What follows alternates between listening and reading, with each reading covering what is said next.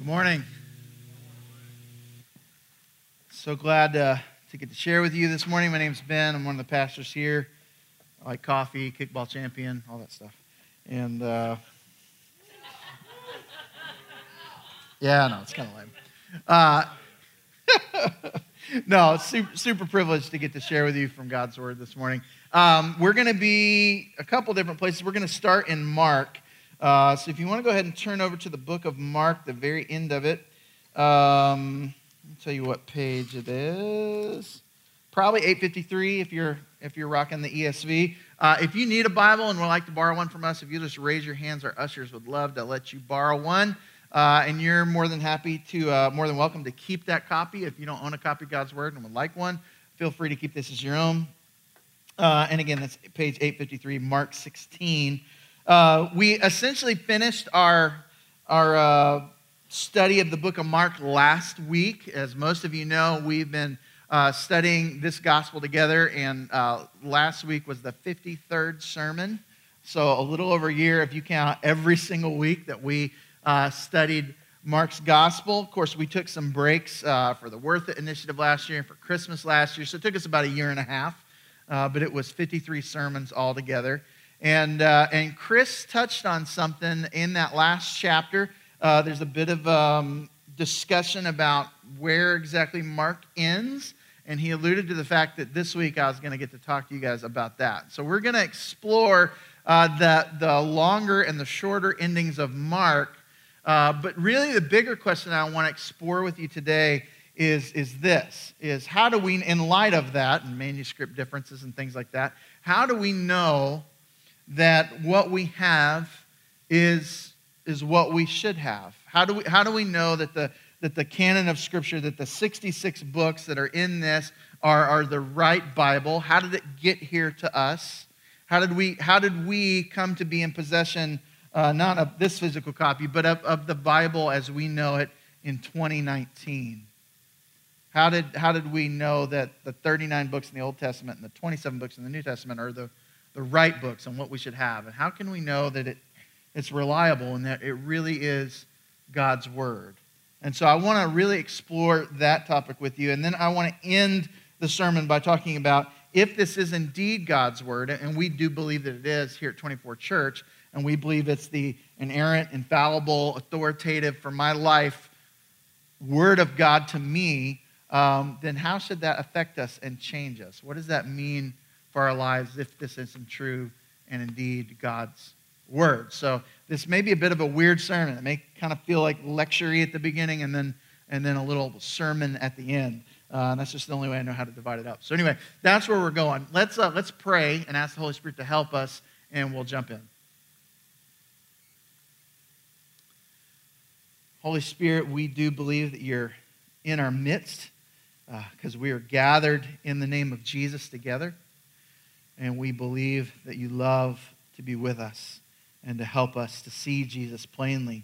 And so we pray that you continue what you've already started through, through singing and now through the reading of this Word and the study of this Word. We pray that you would draw us to Jesus and that you would help us to see him plainly and that you would speak powerfully to us.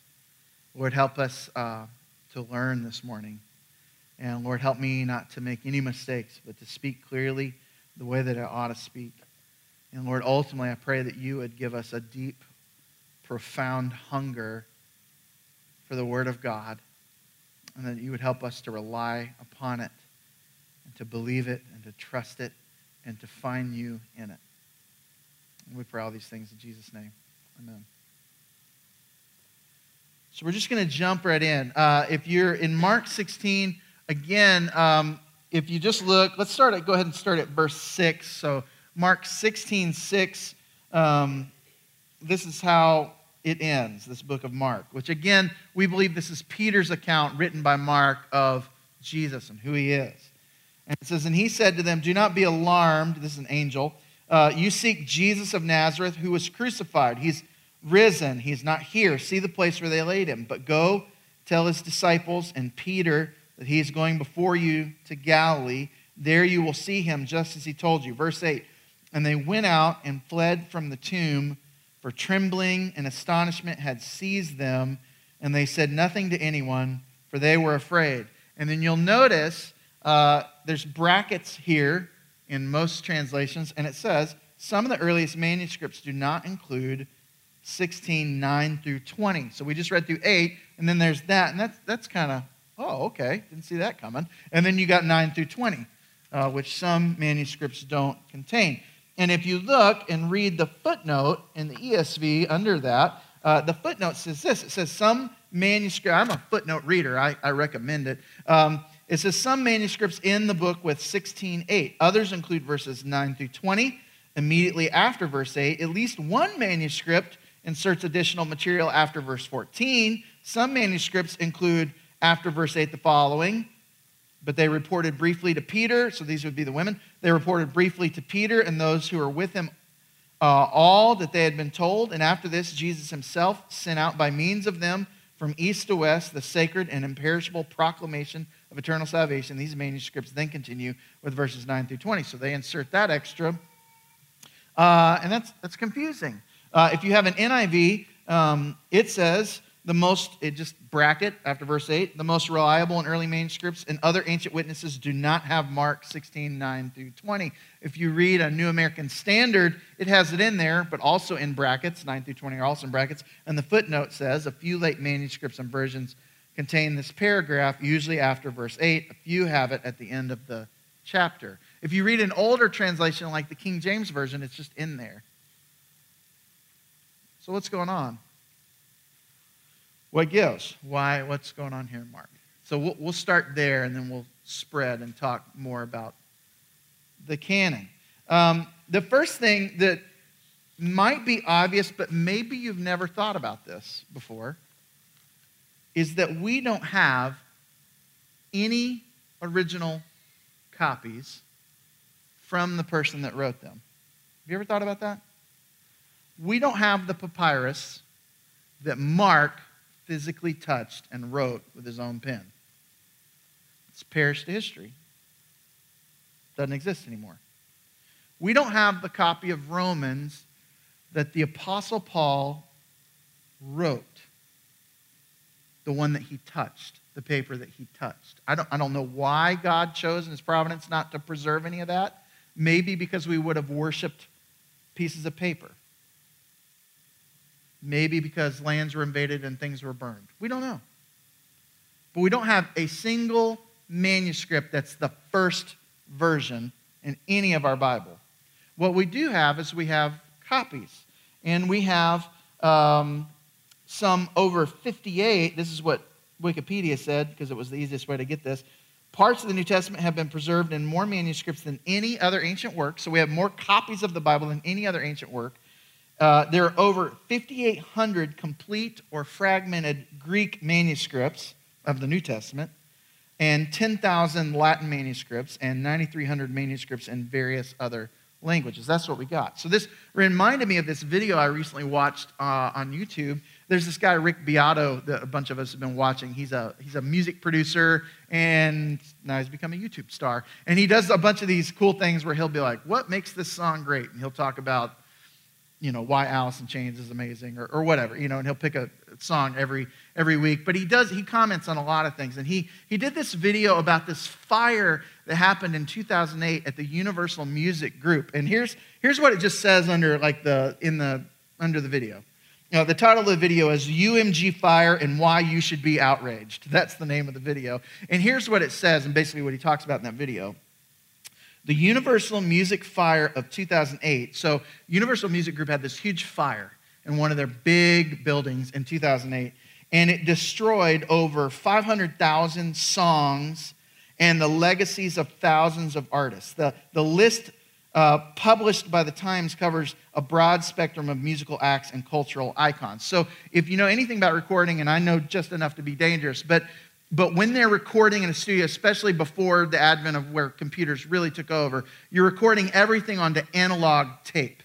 And it's really high-quality, big, two-inch analog tape. And if you're going to remaster, let's say, Led Zeppelin, you, you go back and you get the original masters of Zeppelin. And when you produce, when you see remastered that's out now, what they usually that means is they went back to that two-inch tape and they remastered it from the original. So that tape has not been compressed and E Q'd the way that you normally hear it, and they re-E Q it and remaster it.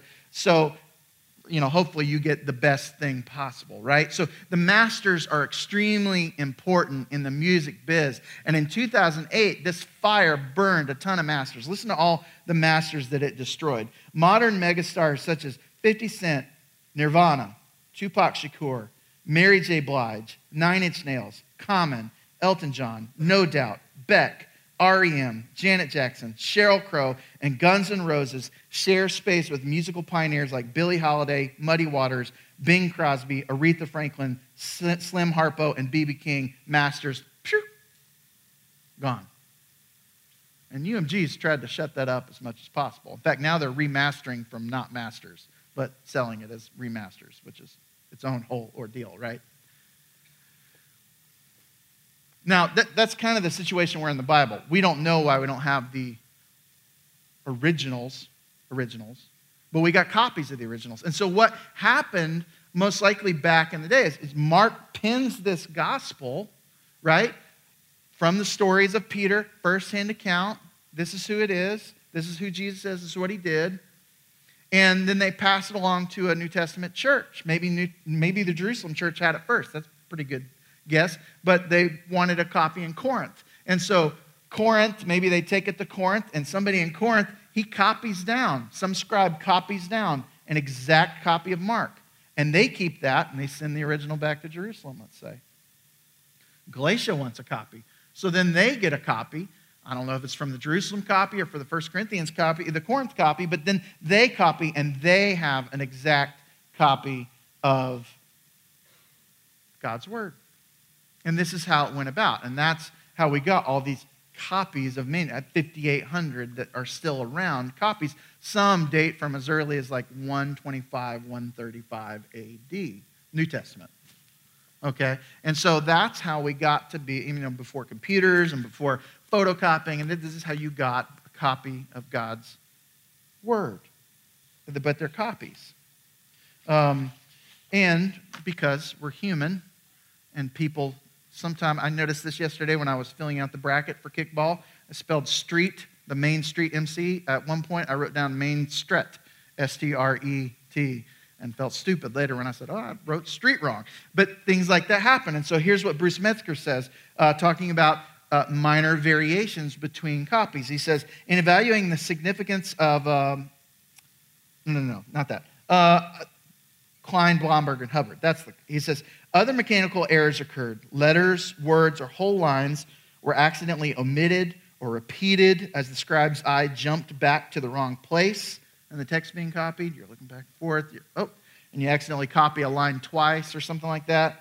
Uh, he says spelling variations or mistakes intruded when two uh, adjacent letters were reversed or when one letter was substituted for another that was similar in appearance. Oops, meant to write an A, wrote an E. All this Greek, you know, but you understand what I mean. Um, but most of these errors are trivial, detectable, and correctable, and do not significantly affect the overall meaning of the larger passages in which they appear. So as, as modern-day scholars are taking all these fifty-eight hundred uh, copies and putting them together, they're comparing, you know, okay, this Mark, this Mark says this, and this Mark says this, and this Mark says this, and they go, it pretty much agrees all the way across. The same way that you would expect, even though you don't have a Nirvana master anymore, the C D is a pretty darn good copy of what it sounded like, you know? And so you can be relatively certain, like, this is this is what was written. And this was a spelling mistake, but that's easy to see there's a spelling mistake because one has that spelling mistake and four hundred others don't. So we're going to go with the four hundred others. And this whole process is the process of textual criticism. And modern scholars that are much smarter than you or I are comparing all these bad boys. And how we get our modern translations is there are now uh, modern translations of, of Greek and Hebrew, Greek the New Testament, Hebrew Old Testament, that are, that are the collation of all the different manuscripts. And so you can actually go buy a Greek New Testament, and you can buy a Hebrew Old Testament. And then our modern English translations are a translation of those original autographs. And that's how we get the Bible we read, okay? Um, if you, just a couple other things that are throw out there. One, uh, Bruce Metzger, who's actually one of the writers of one of the best Greek New Testaments, says this. He says, um, you know, there's, what did I say? fifty-eight hundred? Over fifty-eight hundred complete and fragmented Greek, you know, pieces in the New Testament. If you compare that to other writings in history, let's take Homer's Iliad, uh, there's only four hundred fifty-seven papyri, two unical manuscripts, and one hundred eighty-eight minuscule manuscripts of the Iliad. And, and no one questions, well, is that the real Iliad? Like, can we be sure that this is real? Probably because it's not near as big a deal. I mean, it's just the Iliad compared to the Bible, right? But like, we can, if you compare the Bible to any other manuscript, no other manuscript gets close to as many copies as we have in the Bible. Here's further what we can determine when we look at all this. And this is what Klein, Blomberg, and Hubbard say again. They say, we insist that no doctrine of Christianity rests solely on textually disputed passages. In other words, when you take all of it and you go, there's a few places where we're just not quite sure. The percentage I've heard is over ninety-nine percent that we can be sure that we have exactly what was originally written. But that less than one percent of those variations, no key doctrine of Christianity rests on those. In other words, taken all together, we can be sure from a scientific standpoint that we have what was originally written, okay? So now let's go to Mark. So what's going on with Mark? Well, um, there's several reasons to assume that verses through eight is what Mark wrote and nine through twenty is not what Mark originally wrote. Here are the reasons, some of them. Uh, and we're not going to go way into these. But one, the two oldest and very well-trusted, well-attested manuscripts, uh, if you want their actual names, it's Codex, Codex Vaticanus B and Codex Sinaiticus Aleph. They don't have it. It's not in them. They're, they're dated the oldest. Generally, the thinking is the older it is, the more original it is. And so they're, they're dated the oldest, and they don't have it, okay? Uh, neither do several early translations, uh, including Old Latin versions, Synactic Syriac manuscript, about one hundred Armenian manuscripts, and two of the oldest Georgian manuscripts. None of them have nine through twelve in it. Uh, secondly, just kind of looking at the text, uh, verses eight and nine, when put together, form what's called a non sequitur. They don't make sense. If you look in verse eight, the subject is the women, Mary Magdalene, uh, Mary, the mother of James, and Salome. So these are the three women in verse one. And it says in verse eight, and they, the women, went out and fled from the tomb, for trembling and astonishment had seized them, and they said nothing to anyone, for they were afraid. And then in verse nine, suddenly the subject has switched without warning to Jesus. Now, when he arose early on the next day of the week, he appeared to Mary, first to Mary Magdalene, from whom he cast out seven demons. That's also peculiar because we already know Mary Magdalene in here, and then he refers back and says, oh yeah, by the way, Mary Magdalene, she's the one that casts out seven demons. Well, in the rest of the book, Mary Magdalene's a very familiar character. We don't need to reintroduce her here. So that seems, and then even stranger is there's several words, vocabulary words, Greek words, that Mark doesn't use anywhere else in the entire book that are all of a sudden thrown in here. New words that are not part of his vocabulary. Even a title for Jesus that's not what Mark usually calls Jesus. Throughout the book, he refers to Jesus as Jesus. And in this, verses nine through twelve, he's referred to as the Lord Jesus. It's a more, it's a more like formal uh, name for him. And so when Greek scholars compare the type of writing and the new words and the non sequitur and the oldest manuscripts don't have it, it's pretty safe to assume, which is why most modern translations don't include or include in brackets, that nine through twenty were not the original ending to Mark, which is why we only preach through one through eight. Okay? Um, also, uh, or in addition to that, though, however, eight seems like a weird way to end the book.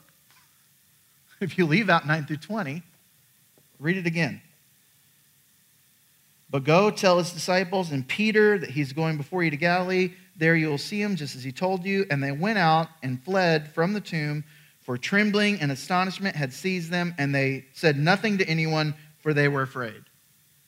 End. That seems like a strange ending.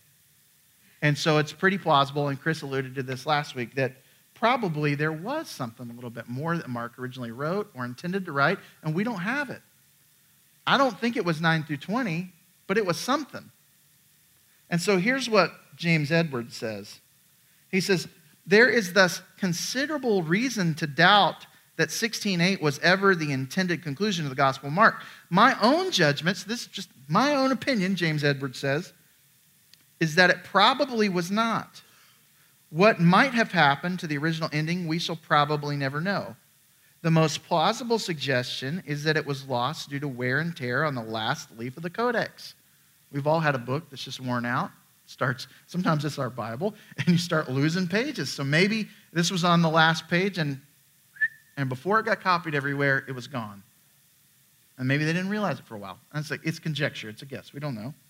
He also says, or perhaps Mark was interrupted or died before completing it. He says, this later suggestion is a distinct possibility if Mark composed his gospel, as we suspect, in the mid sixties or the first century. It would not be surprising if Mark's name were among the martyrs of Nero's reign. Maybe Mark is about to die when he's putting all this together. Maybe that was the impetus for going, we got to get this thing down. And so he starts writing about Jesus. He's about to finish and take him off and kill him. We don't know. We don't know. But it seems pretty logical to assume something else was there. He gives one more example, and he says it could be that Mark, if you, uh, again, this is, gets into the realm of textual criticism, but um, we're pretty sure Mark was the first gospel written, and Matthew was the second, and Luke the third, and John the fourth. And, uh, it almost follows the right order, uh, right? For but that's not how it was put together in those that order. But if you compare a lot of Mark's sentencing and phraseology to Matthew's, it's very clear that Matthew used Mark as a source when he was writing Matthew. So Matthew walked with Jesus. He saw the stuff, and he definitely, his is twenty-eight chapters. He's got more content there, but there are some sentences that are exact replica between Matthew and Mark. So it could be, if we look at the end of Matthew and how it ends, that could be how Mark originally ended. Again, this is just conjecture from James Edwards. If that's the case, then maybe Mark ended like this. Now the eleven disciples went to Galilee, to the mountain to which Jesus had directed them. And when they saw him, they worshiped, but some doubted. And Jesus came and said to them, all authority in heaven and on earth has been given to me. Go therefore and make disciples of all nations, baptizing them in the name of the Father, and the Son, and of the Holy Spirit, teaching them to observe all that I've commanded you. Behold, I'm with you always, even to the end of the age. Maybe that's how it's supposed to end. We don't know. Here's what we can be fairly certain of. nine through twenty probably wasn't what Mark wrote. And nothing is in danger if it is what he wrote, and nothing is in danger if it wasn't what he wrote. And so we don't have to freak out about that. But it is kind of nice to know how all this came about. And that moves me on to the bigger uh, question of how do we know that what we have is the right thing? Right? So the Bible, sixty-six books, thirty-nine in the Old Testament, twenty-seven in the New Testament. New Testament was composed over about one hundred years. Old Testament was composed over several thousand years. And it was all collected together. How do we know that this is really God's Word? How do we know that some of the other books that are sometimes talked about, the Da Vinci Code or the Catholic Church adds some extra book, like how do we know that they're not right? Okay, so I just want to kind of chat through some of that stuff. Um, the Old Testament. Uh, what's the first thing written in the Old Testament? Anybody got an idea? A conjecture? What? What? Well, they think that's maybe the oldest, oldest story, right? Um, but another good idea is this. Maybe it was the Ten Commandments, right? You remember Moses, this is Moses, uh, Exodus thirty-two. Moses turned, went down from the mountain with the two tablets of the testimony in his hand, tablets that were written on both sides, on the front and on the back they were written. The tablets, listen to what verse sixteen says, were the work of God, and the writing was the writing of God, engraved on the tablets. So, so Moses went up on the mountain Sinai after they left Egypt. God said, come up here. And, and God gives Moses the Ten Commandments. And, and these Ten Commandments, it says God, this was the writing of God. So I don't know if God, like I don't know how this went down. I don't know if God like used his finger and his finger magically, magically made like stone disappear because he could do that, or if it was lightning or what. But, but like Moses comes down the mountain with, with Ten Commandments. This is how you're supposed to live. And it appears to be the first words of God that we have written down. And of course, Moses breaks that copy and because the people rebel, and he goes and gets another copy, also written by the hand of God.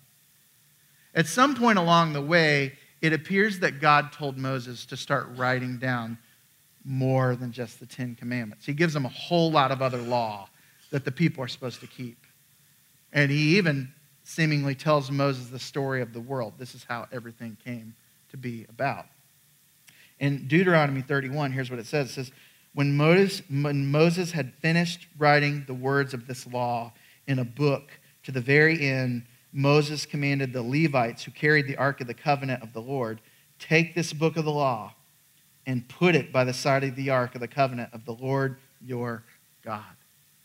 Right? So he, he the Ten Commandments resided in the Ark, the book of the law next to the Ark. And then throughout the Old Testament, you see that prophets, it was always the prophets, the prophets continued to add to the word of God, I assume at the command of God, telling the story of the Jewish people, who they were, how they had been created, and what God was doing with them, their history. And then prophets come along, and the people are always rebelling and breaking the law, and the prophets speak for God. They, they keep drawing the people of Israel back to God. You need to repent. You've been doing this, but this is what the law says. This is how you're to live. You're to be my salt and light people, my representatives to the world.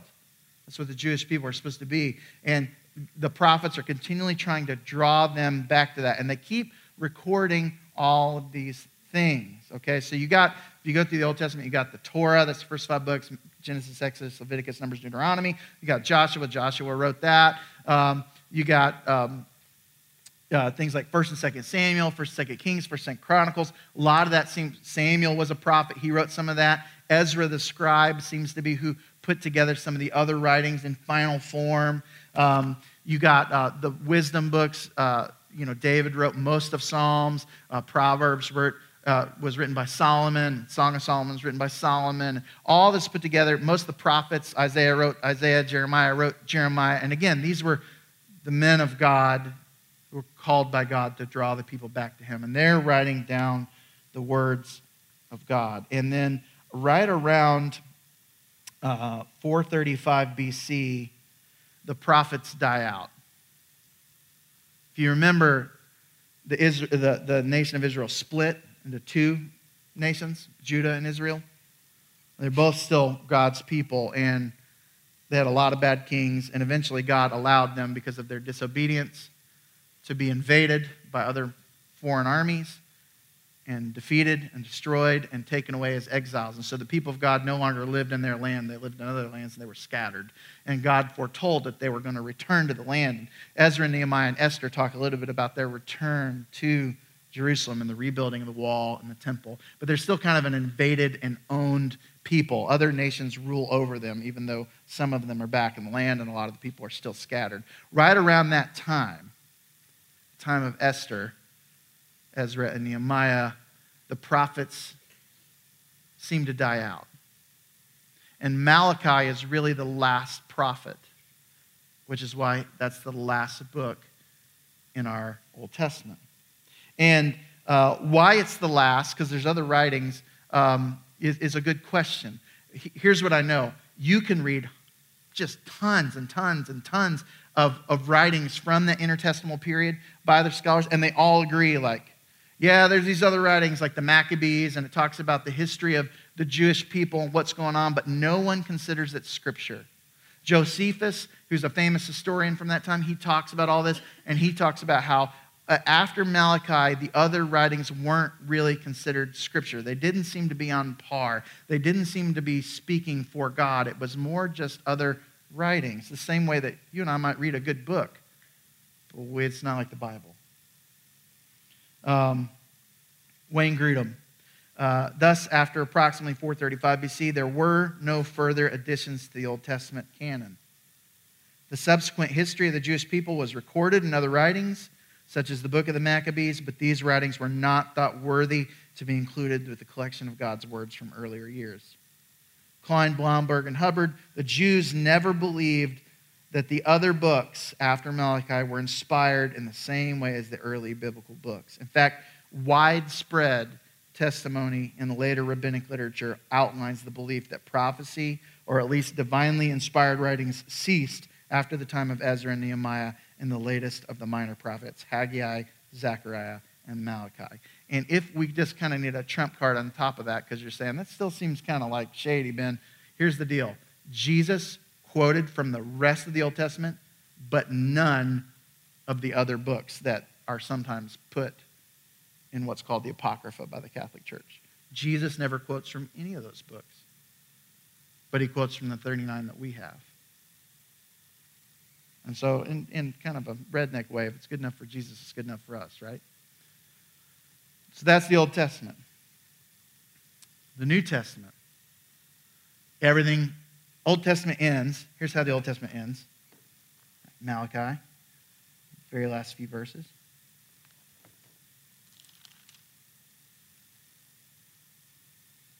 Remember the law of my servant Moses, the statutes and the rules that I commanded him at Horeb for all Israel.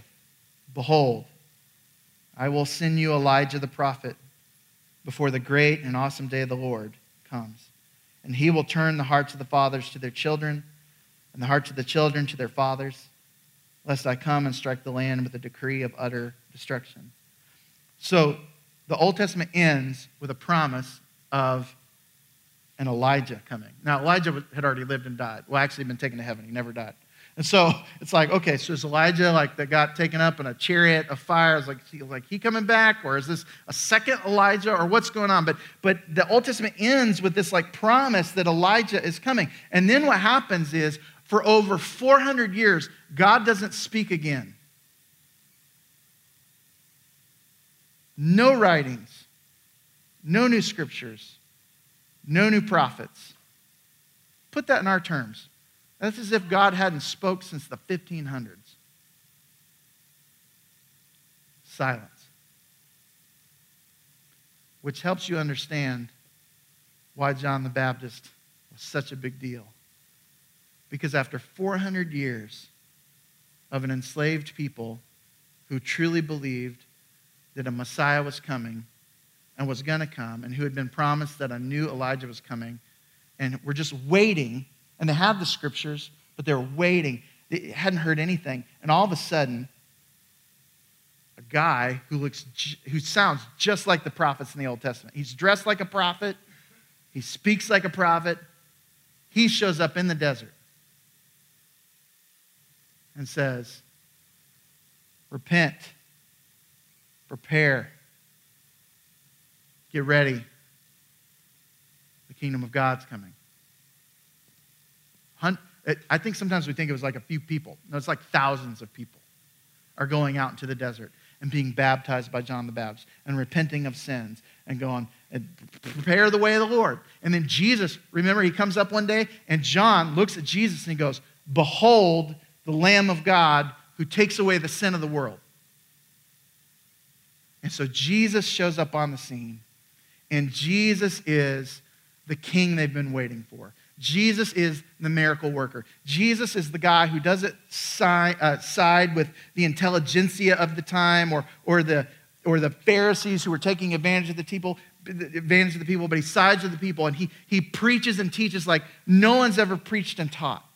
And they're all amazed because he speaks with authority. And he, he backs up the authoritative words of, of, his, of his teaching by performing miracles, even raising a man from the dead, turning water into wine, healing diseases. And he is the one that all the Old Testament had been looking forward to. And as Jesus uh, is getting ready to die and rise again, he tells his, his apostles, John fourteen, twenty-six, the helper, the Holy Spirit, whom the Father will send in my name. He will teach you all things and bring to your remembrance all that I have said to you. And Jesus seems to anticipate near the end of his life, the Holy Spirit's going to come and remind you of everything I've said, and more scripture's coming. Kind of. We don't know if they really understood that, but later on they did. And so when Jesus goes away, we start getting Gospels, Matthew, Mark, Luke, and John. We get the story of the New Testament church. We get all the writings of Paul's to these churches where he's telling them how to do and what it means to follow after Jesus. We get writings from Peter. We get writings from James, who was the half-brother of Jesus. Uh, they had the same mama. Uh, we get writings from Jude, who, again, half-brother of Jesus. Uh, Mary was his mom. You know, we get the revelation from John about the end of the world. And John, this was the John that walked with Jesus, one of the apostles. And the apostles seem to basically pick up where the prophets left off. The prophets authoritatively spoke for God, and then they died away, and then the apostles walked with Jesus, and then now they physically saw him, and they authoritatively speak for God and penned the New Testament in about one hundred years. And all the books that we have in the New Testament basically meet three criteria. They're all, they all have an apostolic connection, so they're connected to a person, an apostle that walked with Jesus and knew him. The exception is Hebrews, because we don't know who wrote Hebrews, but everybody agrees, like, Hebrews is the bomb, so it's got to be scripture, right? Um, they all have uh, consistent theological teaching, so they're not contradictory, and they all have what's considered Catholicity. Not big C Catholic, like the Catholic Church, but the word Catholic means universal. In other words, all these writings are helpful for the church at large. And so these lists of what was scripture seemed, began to be put together in the New Testament church. They'd make, well, it's definitely Matthew, Mark, Luke, and John, and, and Luke also wrote Acts, so we're, and it's about the New Testament church. Yep, that's got to be scripture. And then Paul, man, I mean, Paul's, how could these not be scripture? You know, so they start putting together, and the New Testament church is kind of talking about these scriptures and passing them around. Everybody's got a copy, and, and it's it's messier than we wish it was. We wish it was like way more like scientific, but that's how God did it. And so this list starts to be put together, and the New Testament starts to be put together. And so uh, in three sixty-seven A D, uh, we have the first like list that includes all the books that we consider New Testament. And it was... Uh, The thirty-ninth Paschal letter of Athanasius contained an exact list of twenty-seven New Testament books that we have today. This was the list of books accepted by the churches in the eastern part of the Mediterranean world. thirty years later, in A D three ninety-seven, the Council of Carthage, representing the churches in the western part of the Mediterranean world, agreed with the eastern churches on the same list. And these are the earliest final lists of our present-day canon. Okay, but it goes even beyond that. There's some else kind of really cool that you need to see. It seems that the New Testament authors, even as they were writing these things, understood that they were writing scripture. Second Peter three, fourteen through sixteen says this. So Peter, Peter that walked with Jesus, said, "Therefore, beloved," to the people he's writing to, "since you are waiting for these, be diligent to be found by him without spot or blemish and at peace, and count the patience of our Lord as salvation, just as our beloved brother Paul also wrote to you, according to the wisdom given to him, as he does in all his letters when he speaks in them of these matters. There are some things in them that are hard to understand, which the ignorant and unstable twist to their own destruction, as they do the other scriptures." See what happened there? Peter refers to the writings of Paul as scriptures, on par with the Old Testament scriptures. Script, this word graphe in the New Testament Greek that is translated scriptures is a technical term that means the Bible, the, the, writing, the, the real writings. First Timothy five eighteen, Paul does something similar. He says, for the scripture, he's quoting, Paul does, and he says, "For the scripture says, you shall not muzzle an ox when it treads out the grain." That's from the Old Testament. And, he says, the scripture says, the laborer deserves his wages. That doesn't come from the Old Testament. It comes from the writings of Luke. And so he, again, Paul puts on par Old Testament scriptures, writings of Luke. both scriptures. In First Corinthians fourteen thirty-seven, Paul says, if anyone thinks that he is a prophet or spiritual, he should acknowledge that the things I am writing to you are the command of the Lord. They seem to have known by the Holy Spirit that they were writing for God, the same way the prophets of old seemed to know that they were writing the very words of God. So the writings that we have, they contain the personalities of the men that wrote them, but, but the way that it's said in, in First Tim, or Second Timothy that we're going to go to in a second, it says this, it says, all scripture, though written at the hands of humans, men, is inspired by God, or God-breathed. And it's profitable for us, for teaching and for, for, for proof and for correction and training in righteousness, that we, the people of God, may be adequate and equipped for every good work. Okay, so you, you may be saying, sitting there, thinking, okay, that's great. Thanks for the history lesson, Ben. Super interesting. Kind of geek out on that stuff. This is still circular reasoning. Like, how do we know that we know that we know that we know? And I'll agree with you. It is. And at the end of the day, there is a matter of faith involved. And what I would say is the self-authenticating nature of the scriptures that comes into play. And we cannot eliminate that. We're not going to pretend like this is like the most airtight thing ever, the most scientific thing ever. There's science, but at some point, the Holy Spirit whispers to your heart as you read the Bible, this is my word. These are the very words of God. So here's how Wayne Grudem, and this is kind of a long quote, but I think it's a good one, says that. He says, the preservation and correct assembling of the canon of Scripture should ultimately be seen by believers then, not as just part of church history subsequent to God's great central acts of redemption for his people, but as an integral part of the history of redemption itself.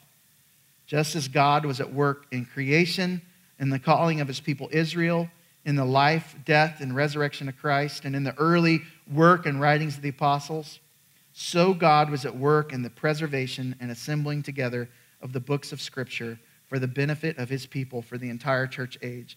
Ultimately then, we base our confidence in the correctness of our present canon on the faithfulness of God. We just trust that God is faithful and wanted us to have the words exactly as we have them, and that's why we have them. We don't ignore all the textual criticism, but we trust God. He goes on to say, the question of how we know that we have the right books can, secondly, be answered in a somewhat different way. We might wish to focus on the process by which we became persuaded that the books we have now in the canon are the right ones. In this process, two factors are at work. The activity of the Holy Spirit convincing us as we read Scripture for ourselves and the historical data that we have available for our consideration. So we use them both. And then he goes on to say, as we read Scripture, the Holy Spirit works to convince us that the books we have in Scripture are all from God and are his words to us. It has been the testimony of Christians throughout the ages that as they read the books of the Bible, the words of Scripture speak to their hearts as no other books do. Day after day, year after year, Christians find that the words of the Bible are indeed the words of God speaking to them with an authority, a power, and a persuasiveness that no other writings possess. Truly, the Word of God is living and active and sharper than any two-edged sword, piercing to the division of soul and spirit, of joints and marrow, and discerning the thoughts and intentions of the heart. By the way, before we move on to the sermony part right here at the end, all, all the books that you hear about, like Dan Brown, things like that, Gospel of Thomas, Gospel, all these other they were written way later. Thomas didn't actually write that. They're never written by the person whose name they have, and the theology is way different. They're intentional frauds of a different sort, which is why they're rejected. And if you don't believe me, go read the Gospel of Thomas. It's quite interesting and offensive. Let's read Second Timothy now that I talked about earlier.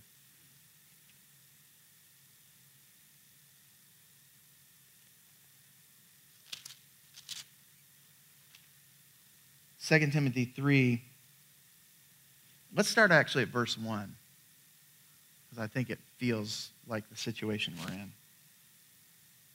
In Second Timothy three, one, the Apostle Paul wrote, "But understand this, that in the last days there will come times of difficulty, for people will be lovers of self, lovers of money, proud, arrogant, abusive, disobedient to their parents, ungrateful, unholy, heartless, unappeasable, slanderous, without self-control, brutal, not loving God, treacherous, reckless, swollen with conceit, lovers of pleasure rather than lovers of God, having the appearance of godliness but denying its power. Avoid such people, for among them are those who creep into households and capture weak women burdened with sins and led astray by various passions, always learning and never able to arrive at a knowledge of the truth. Just as Janus and Jambres opposed Moses, so these men also oppose the truth, men corrupted in mind and disqualified regarding the faith, but they will not get very far, for their folly will be plain to all, as was to those two men. You, however," so this is Paul near the end of his life writing to Timothy. He says, "You, however, have followed my teaching, my conduct, my aim in life, my faith, my patience, my love, my steadfastness, my persecutions and sufferings that happened to me at Antioch and Iconium and at Lystra, which persecutions I endured, yet from them all the Lord rescued me. Indeed, all who desire to live a godly life in Christ Jesus will be persecuted, while evil people and impostors will go on from bad to worse, deceiving and being deceived. But as for you, Timothy, continue in what you have learned and have firmly believed, knowing from whom you learned it, and how from childhood you have been acquainted with the sacred writings, which are able to make you wise for salvation through faith in Jesus Christ. In fact, all Scripture, Timothy, is inspired by God and profitable for teaching and for reproof and for correction and for training in righteousness, that the man of God may be complete and adequate for every good work." And then listen to what Paul says. He says, "And so because of this, Timothy, I charge you in the presence of God and of Christ Jesus, who is to judge the living and the dead, and by his appearing in his kingdom, preach the word. Be ready in season and out of season. Reprove, rebuke, exhort with complete patience and teaching. For the time is coming when people will not endure sound teaching, but have itching ears. They will accumulate," this is such our culture, "they will accumulate for themselves teachers to suit their own passions, and will turn away from listening to the truth and wander off into myths. As for you, always be sober-minded, endure suffering, do the work of an evangelist, fulfill your ministry, Timothy." And Paul's about to die. And, and listen, to, listen you, you can just feel his passion for the word of God. He actually says, he says in verse nine, he says, "Do your best to come to me soon. For Demas, in love with the present world, has deserted me and gone to Thessalonica. Crescens has gone to Galatia, Titus to Dalmatia. Luke alone is with me. Get Mark and bring him with you, for he is very useful to me for ministry. Tychicus I have sent to Ephesus. When you come, bring the cloak that I left with Carpus at Troas, and also the books." Bring the books. And he says, "And above all the parchments." He's referring to the scriptures. Above all the parchments. You can see his passion for the word of God. And my question for us is, and for myself is, do we have that passion? Do we realize that this is inspired by God? It's God-breathed and profitable to us for teaching and for reproof and for correction and for training in righteousness, that we may know how to live and be equipped for every good work.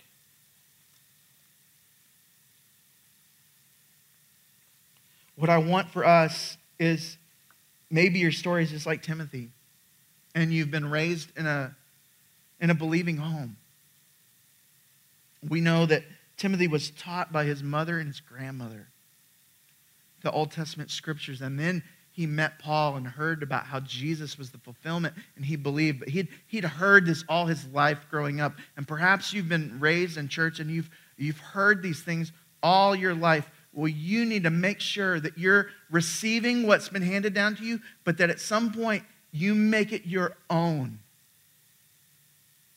And it's your belief. And these are your scriptures. And that you've wrestled with God. And you've been honest about your doubts. And you've come to see that he is true. And that he's right. And it would, it reminds me of the um, the testimony of the Samaritan woman, right? She she meets Jesus at the well, and he opens her eyes, and she believes, and she immediately runs back and tells all the town people, come meet a man who told me all about my life. He told me everything I ever did.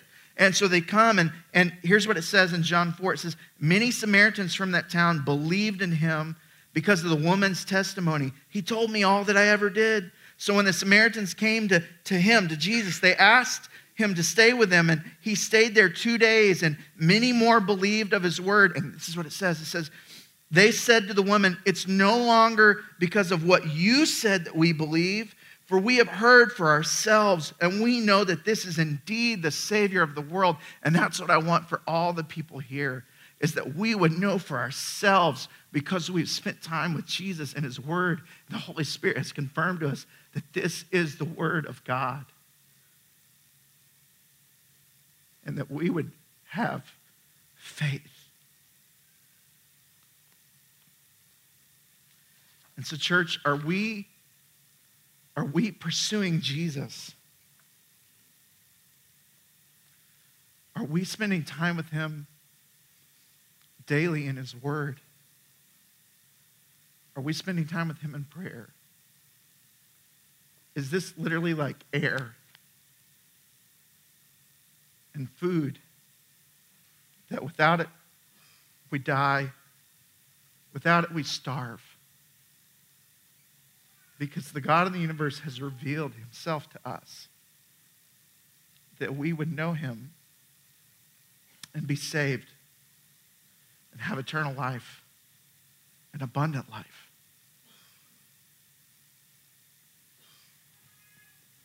I think I'm crying because I struggle with doubts. And I, too, have to gird up this word and read it and have my heart reassured. And I want that for me. And I want that for you. Romans ten nine says, faith comes by hearing, and hearing through the word of God. And so we hear. The Holy Spirit gives us faith. And we cast our cares on Jesus, and we believe, and we know, and we're saved. Do you need to do that today? Do you need to believe in him for the first time? Or perhaps, do you need a little kick in the butt to go, man, I'm not treasuring this the way that I should? Because the God of the universe has given me his word, and I need to treasure it and know it and meditate on it day and night. Let's pray.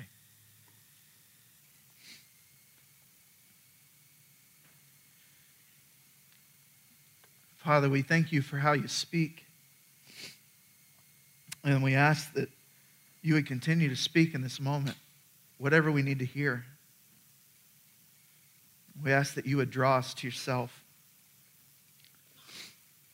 Lord, twenty-four Church has been founded upon this word.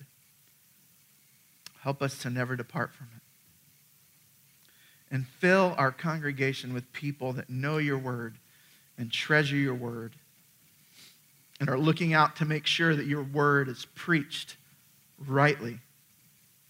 And would we, on the basis of the word, exhort and encourage and correct each other as necessary, as we cling to your word, because in your word is you. You have the words of life, Jesus. So make us a people your word. Please move in this moment. I pray all these things in Jesus' name. Amen.